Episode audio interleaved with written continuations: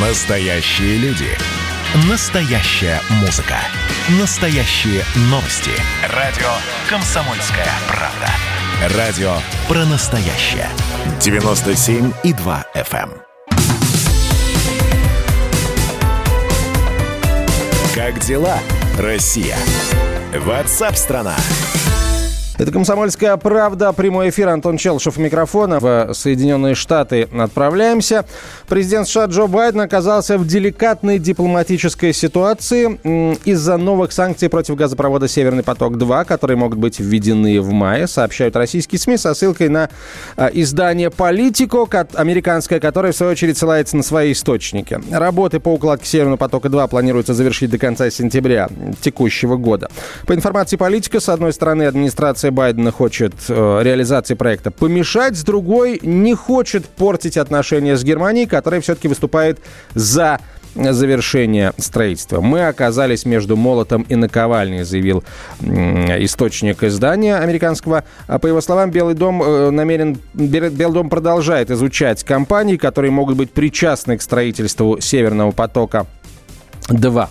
А на прямую связь со студией выходит президент Центра глобальных интересов в Вашингтоне, политолог, американист Николай Злобин. Николай Васильевич, здравствуйте. А с вашей точки зрения, действительно ли вот а, а, Вашингтон в Вашингтоне считают, в администрации Байдена считают, что они оказались между молотом и наковальней? И если да, то ну, каким может быть выход из ситуации, который в итоге Вашингтон предложит всем?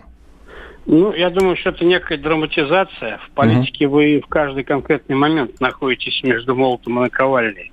В этом вообще и смысл политики. У вас все время есть какие-то варианты выбора решения. А если этого варианта нет, тогда вот вы в плохой ситуации. Любой политик только мечтает о том, чтобы у него были бы варианты развития ситуации в разные стороны. Что касается этой конкретной ситуации, то здесь мы видим ну, такую достаточно типичную для политики любой страны ситуацию, конфликт, когда интересы внешнеполитические, интересы внутриполитические а, входят в определенные противостояния. И, ну, вот, на мой взгляд, если анализировать, так сказать, историю американской политики и поведение американского истеблишмента, обычно решение принимается в пользу внутриполитического консенсуса, нежели внешнеполитического. То есть Байден, конечно, будет более склонен а, умиротворить две партии, которые сегодня достаточно консолидированно выступают за санкции против Северного потока-2, а нежели, так сказать, э, ну, удовлетворить э, требования, просьбу, скажем так, Германии. С другой стороны, из Белого дома мы это видим, э, это не секрет, раздаются отчаянные почти призывы к Германии, да и к России предложить какую-то такую э, плату за продолжение Северного потока, который устроит э, внутриполитических противников Байдена. Тогда он сможет продать э, такое решение на своем внутриполитическом рынке, доказывая, что это, так сказать, в общем, пойдет на пользу Америки.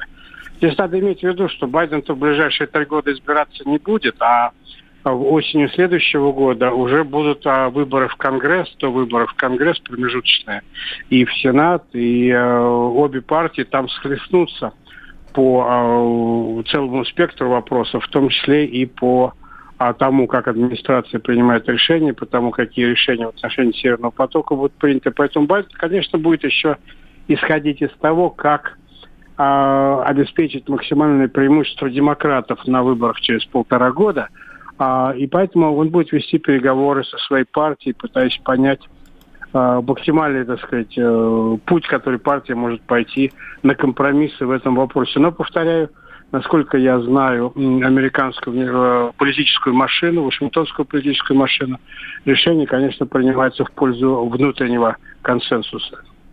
Хорошо, вот э, каким э, может быть эта плата, да, которую должны предложить Вашингтону, Москва и Берлин? Давайте сейчас опустим вопрос, так сказать, о э, там, справедливости, разумности, логичности такого шага. Но, тем не менее, вот э, каким может быть этот, э, этот посул, да, который может умиротворить всех? Ну, на самом деле, это может быть, конечно, это вопрос Германии к России, на что они готовы пойти. Но я думаю, что на американцев произвело бы сильное впечатление значительное изменение политики России в отношении Донбасса, например. а, то есть а, какой-то шаг навстречу Украине, а, который гарантировал бы ее, так сказать, ну, восстановление, по крайней мере, реальное восстановление всех границ, в которых она признана международными организациями. А, это может быть а, что-то связано с а, глобальной или европейской системой безопасности а что тоже, в общем, американцам достаточно интересно. Сам по себе Северный поток не принципиальная вещь, по большому счету. Это всем понимают, что это а, проект, который а, связан с европейской ситуацией, с, с европейской стабильностью, зависимостью один, одних стран от других. Поэтому предложение должно а, влечь за собой уравновешивание этой зависимости. Там, как минимум, так сказать, можно обсуждать, хотя это а, такие косвенные, вторичного типа а, предложения, гарантировать э, доставки через Украину определенной части энергоресурсов, предположим, или право какого-то международного консенсума отключать Северный поток в случае нарушения. Но это, скорее, технические вещи, но они тоже могут обсуждаться. В принципе, сейчас границ для фантазии нету. И э, если что-то предложит Москва или, или Берлин, мне кажется, даже администрация Байдена будет, ну, пусть не публично, но очень благодарна. И э, во что эта благодарность может вылиться в итоге? В, в разрешение, так сказать, начать эксплуатировать газопровод или во что-то еще?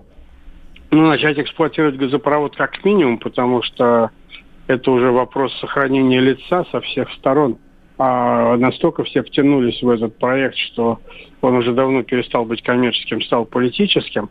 Ну, а с другой стороны, э, так сказать, ну, надо с чего-то начинать, в том числе восстановление доверия между Москвой и Вашингтоном, Берлином и Москвой. Сегодня оно на нуле. Можно, так сказать, подумать, что, может быть, с этих обсуждений, по крайней мере, надо начать. Одна из проблем, которая есть на самом деле, uh-huh. заключается в том, что между администрации Байдена и администрации Путина, ну, скажем так, Москвой и Вашингтоном, ну, сегодня практически никаких э, переговоров, дискуссий не ведется. Ни по каким практически вопросам. То есть эти два эти две страны существуют, так сказать, отдельно в Мировом океане, так плавают по-своему, не замечают друг друга.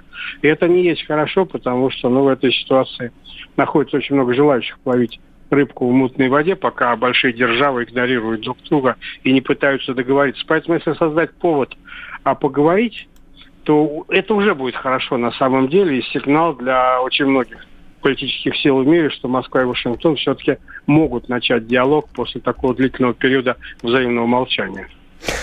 А, спасибо, спасибо вам большое. А, Николай Васильевич Злобин был на связи со студией, президент Центра глобальных интересов в Вашингтоне, политолог, американист. А. Как дела, Россия? Ватсап-страна! страна